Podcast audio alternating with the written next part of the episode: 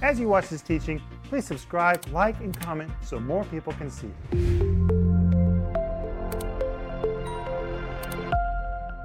My name is Rick Renner, and I want to welcome you back to Home Group. We're going to have such a good time tonight as we're going to see what are principalities and powers and rulers of the darkness of this world and spiritual wickedness in high places. You know, I remember before the presidential election of 2008, I was flying in a plane. I looked out the window. I was praying for the United States, and suddenly I saw something in the spirit. It was like an open vision.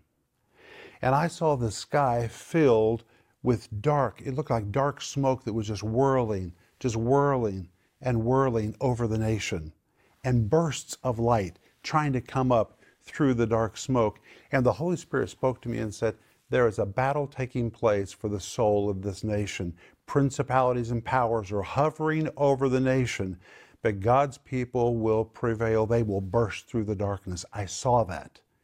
And it was such a vivid demonstration to me of spiritual warfare. And when you study the Bible, the Bible's filled with spiritual warfare. For example, in Daniel chapter 10, the Bible tells us that Daniel prayed and he waited and he waited and he waited for the answer. And finally, the angel came. And the angel said, Daniel, I would have been here a lot quicker, but on the way, I had to deal with spiritual opposition. And it mentions the prince of Persia, the prince of Greece, several princes, and it's referring to spiritual principalities. And in fact, the verse says Michael the archangel came back to hold them back so that Daniel's answer could get to him. So even in the book of Daniel, we clearly see vivid spiritual warfare.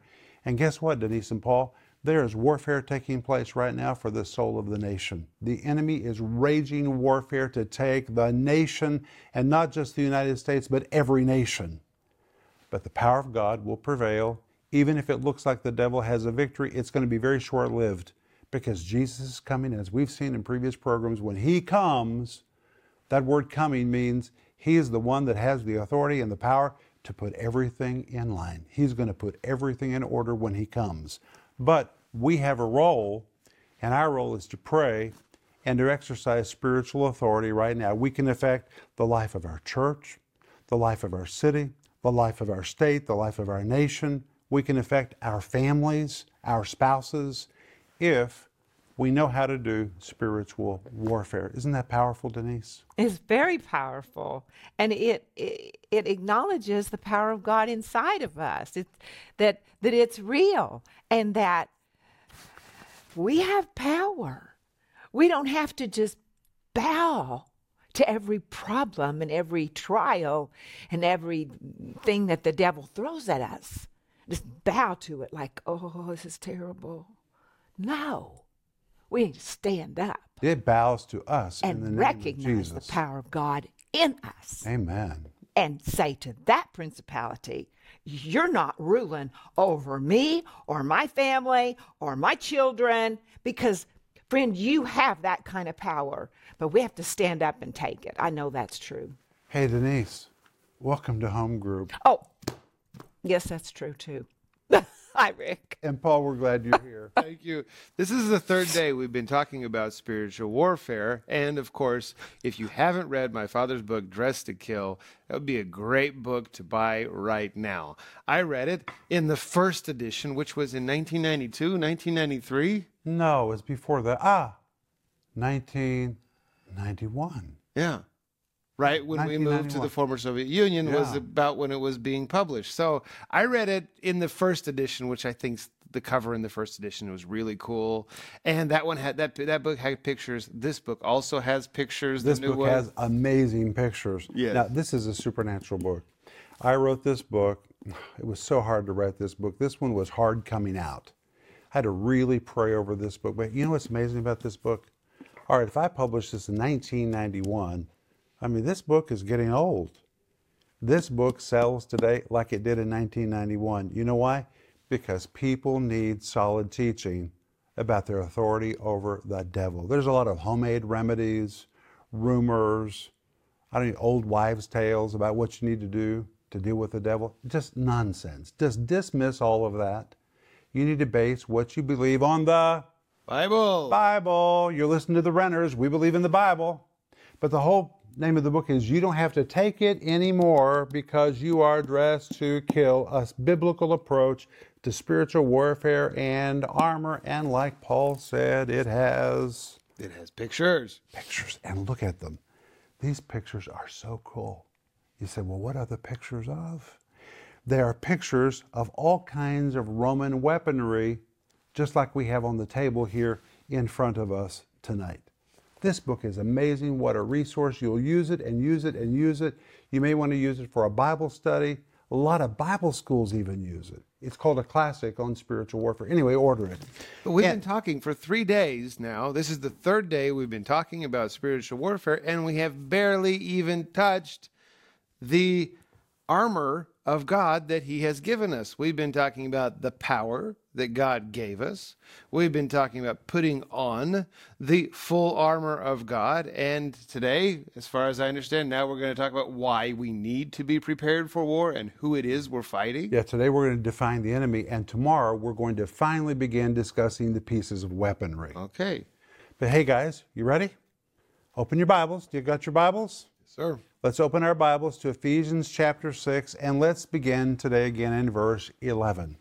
And it says, Put on the whole armor of God. The word hoplion describes the full weaponry of a Roman soldier. There were seven pieces of weaponry, and that's what we have all around us on the table. Here's a shield, we've got a spear, we've got a helmet, we've got a breastplate, we've got shoes, we've got greaves, we've got the sword, we've got it all. There were seven pieces of weaponry carried by a Roman soldier. And we saw yesterday, and I want to repeat it again today, that when you come to the very first of verse 11 and it says, put on the whole armor of God, it does not mean that every morning you got to sit on the edge of your bed and say, okay, I'm going to put on my helmet. You know, I just refuse to do that. That is so silly to me. Now, if you need to do that, you go right ahead. To me, that's just silly. But some people do that. Okay, I'm going to put on my helmet. Okay, I'm going to pick up my shield of faith. There they are sitting in their bathrobe or nearly clothed, and they're pretending like they're holding all this weaponry. Is that how you put on the full armor of God? No, that's not how you put it on. There's a way to put it on and keep it on. You can sleep in it, never take it off. How? the first of the verse says, put on. Put on in Greek is from the word enduo, which describes an endowment of power, which means the way you put on the armor of God is by receiving the power of God. And when you receive an endowment of power, when that power hits you, it's not just raw power. The power begins to materialize spiritually and begins to dress you. The power is what puts the helmet on your head. The power puts a sword in your hand, a shield in your hand, a breastplate on your chest.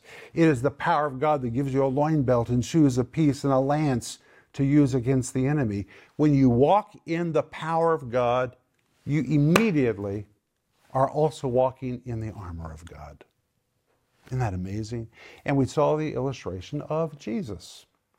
Jesus was dressed in the whole armor of God when he received the baptism of the Holy Spirit at the River Jordan. Until that moment, I mean, if I can just be really honest, Jesus was kind of like a Christian without the baptism of the Holy Spirit. He was he was the Son of God. He was Jesus. How can you say that? Well, he was Jesus. The Holy Spirit lived in him. He was God in the flesh. But then he had an experience. Okay. We can live without the baptism of the Holy Spirit. Jesus lives in us, the Holy Spirit lives in us, but we don't have the baptism of the Holy Spirit.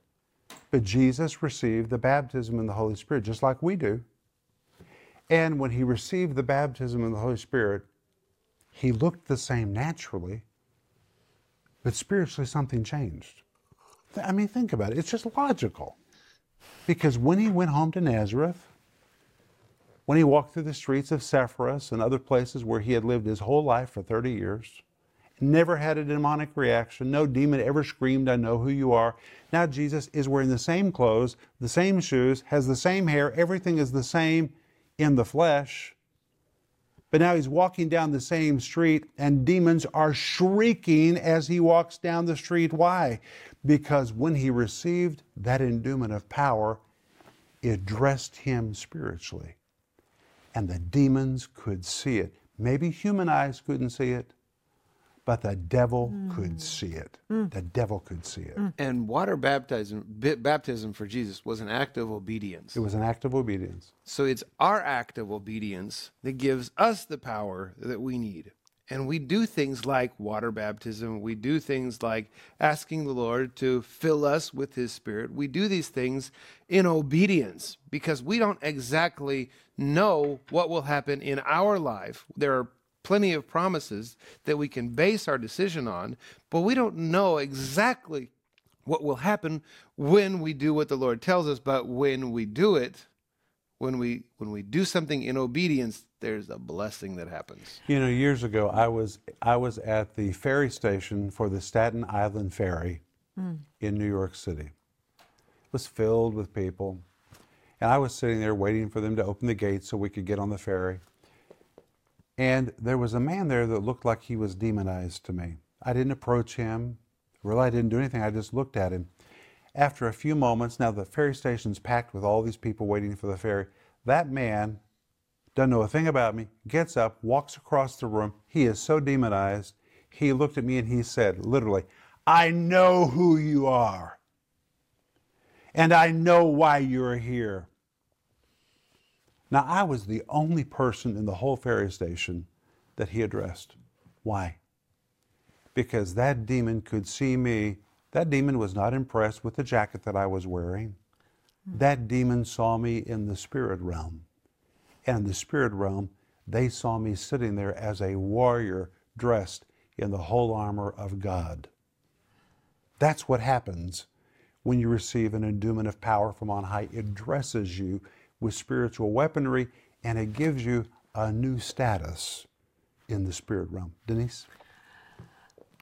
I'm just thinking how my life was so radically changed after I got baptized in the Holy Spirit. I mean, after I got baptized in the Holy Spirit, like I was I was hearing the Lord talk to me like never before.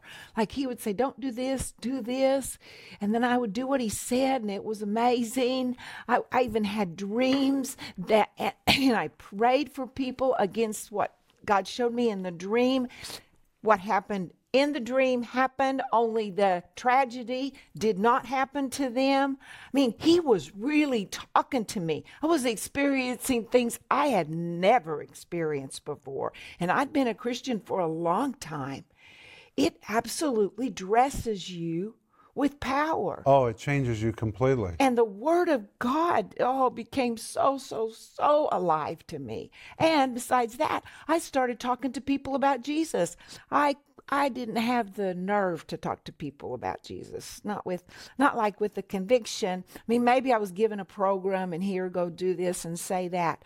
But after I got baptized in the Holy Spirit, Just poured out of you. I had power to witness. Well, you know, in Ephesians 6, verse 11, it says something else very important. Put on the whole armor of God that you may be able to stand against the wiles of the devil. If you feel, now here you are at home, maybe you feel trapped in your house, so many issues right now, and you feel like strife is in your house or sickness has tried to get in your home, maybe it really has. But when you have the power of God and the armor of God, Denise said earlier, you don't have to bow to that you are suddenly energized to stand against, which means you can say to the devil, you know what? You have crossed the line. This is my house. And I'm going to stand against you, and you can push him back across the line. That's what this weaponry enables you to do.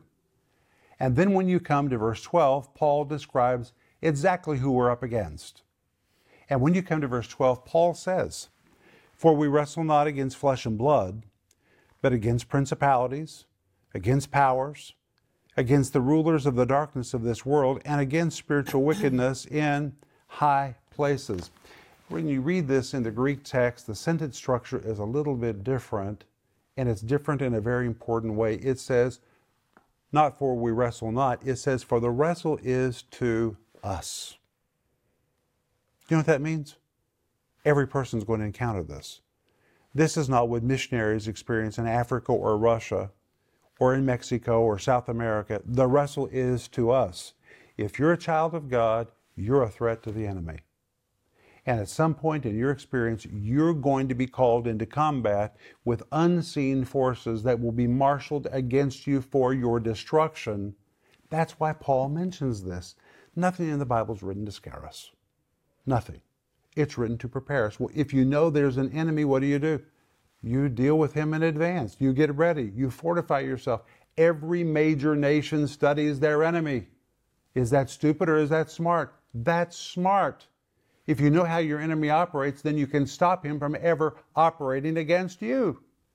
And Paul here is saying he's real, and at some point in your experience, probably you're going to be drawn into a conflict with him. The wrestle is to us. And the word wrestle is the word pale, pale, yeah, yeah, yeah, yeah. The word pale is where you get the word for the palestra. The word palestra was a big local house in every major city called the House of Combat Sports. It was the most grueling athletics that took place where they slugged it out. Some people fought to the death. Paul used that word on purpose. Not trying to scare us, but trying to prepare us.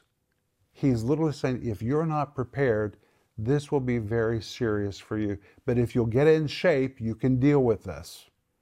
So he's really awakening us so that we'll be serious about this and we'll do whatever we have to do to exercise spiritually to really get in shape, receive the power of God, take the armor. He says, because there's an enemy out there.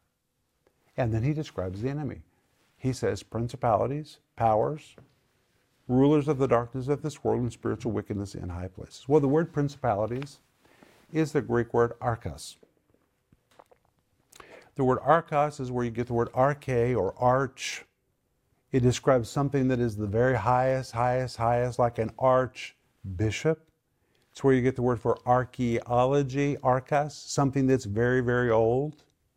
And this word, principalities, describes the highest ranking demonic powers which have held their lofty seats of power since ancient, ancient, ancient times. They're very rooted in their positions. And if you study Scripture, you find out that there are ruling spirits over nations. That's what we read in Daniel chapter 10. There was a ruling spirit that was over Greece. There was a ruling spirit that was over Persia, which is today, modern day, Iran, Iraq, that whole region. And by the way, what's happening in that region today? It's not because of recent rulers, it's because of a ruling spirit that has ruled over that region for ancient, ancient, ancient times, for thousands of years. What's happening there today is what has always happened there. And of course, there are many governments who believe that it needs to be fought with bullets and bombs, but bullets and bombs do not get rid of principalities. mm Even if you use bullets and bombs, the principality remains. The face on the earth may change, but the principality remains, which shows the total futility of just using bullets and bombs. You've got to pray. You've got to deal with the spirit realm to remove an evil spirit that has dominated a nation, a principality. Then it says powers. The word powers is the Greek word exousias, a word which describes delegated authority. Those that have received license to do whatever they want to do, wherever they want to do it, and then it says, rulers of the darkness of this world. The Greek word cosmokratoros. The word cosmos describes something that is orderly. The word kratos is the word for power. You compound the two words together. The King James Version calls it rulers of the darkness of this world, which is rather a very strange translation. It really describes organized powers.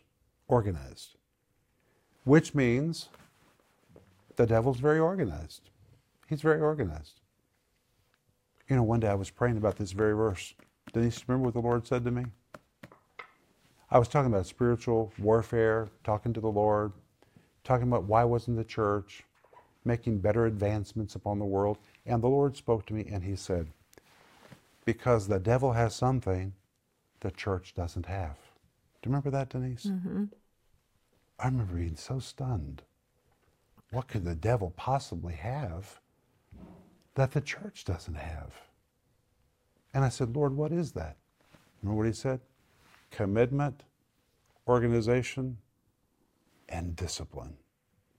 That's what the church doesn't have. We have more power than the devil. We have more promises. We have the blood. We have everything. But the devil has commitment, organization, and discipline. He is so committed to kill somebody with cancer, he'll make them sick and stay right with them for years and years and years and years until he drags them into the grave. He will victimize a young child with perverted, twisted thoughts and work on that child's mind for years and years and years and years and years, very slowly, tenaciously, to convince that child there's something wrong with him sexually. The devil is very committed, he's very organized, he's very disciplined. While today, statistically, we consider a person a faithful church attender if they come to church once a month. Oh, brother. Where is our commitment? Where's our organization? Where is our discipline? In fact, all a pastor has to do is exercise authority. Oh my goodness. And you find out there is such disrespect as everybody begins railing him for being a tyrant. He's just a dictator. No, he's a pastor and he's been given spiritual authority and he can use it. But the church today is just loaded with a lack of commitment, a lack of organization, and a lack of discipline. And that's what the devil has. That's why he's been successful. He didn't have more power, he's just more committed. He's organized, he's disciplined. That's what the church lacks. But my friend, we can fix that. We can fix that. But when the Bible says rulers of the darkness of this world, it's organized powers. And then last of all, it says spiritual wickedness in high places. The word wickedness is the Greek word poneros. It describes something that is so evil, so vile, it is malevolent. It is malevolent powers. And the Bible says in where? High places. High places. Well, that confuses people because they think all the evil's up in the air. Well, principalities definitely rule over nations in the heavenlies.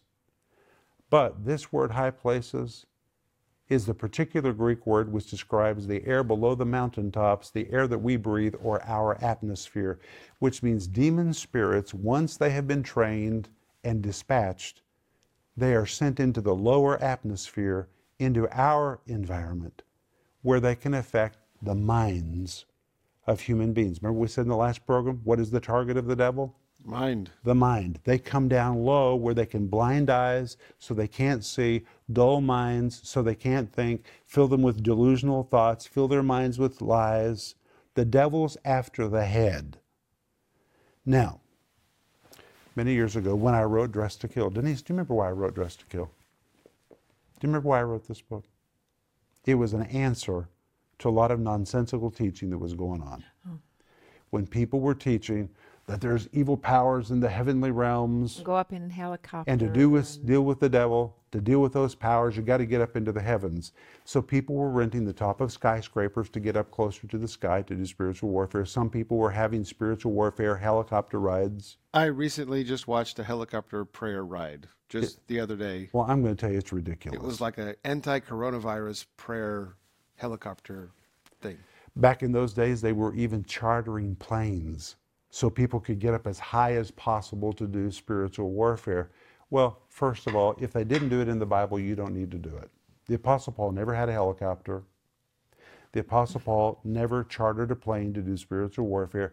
There's not even any evidence in the Bible that they prayed on the top of the mountains to deal with the devil. They weren't trying to get up high. Well, what are the high places that you really need to be concerned with? Okay, listen clearly. Are you ready? The highest place that I think you need to deal with is the place between your ears. This is the high place in your life. If the devil dominates this place, you're in trouble. Now, if you want to pray for nations, you can deal with principalities. But when you deal with this level and you deal with people, you have to preach the gospel. And that's why the preaching of the gospel and the preaching of the Bible is so powerful. It is the strongest level of spiritual warfare that takes place. It really is. You can pray all day long, but if you don't preach the gospel, real warfare has not occurred.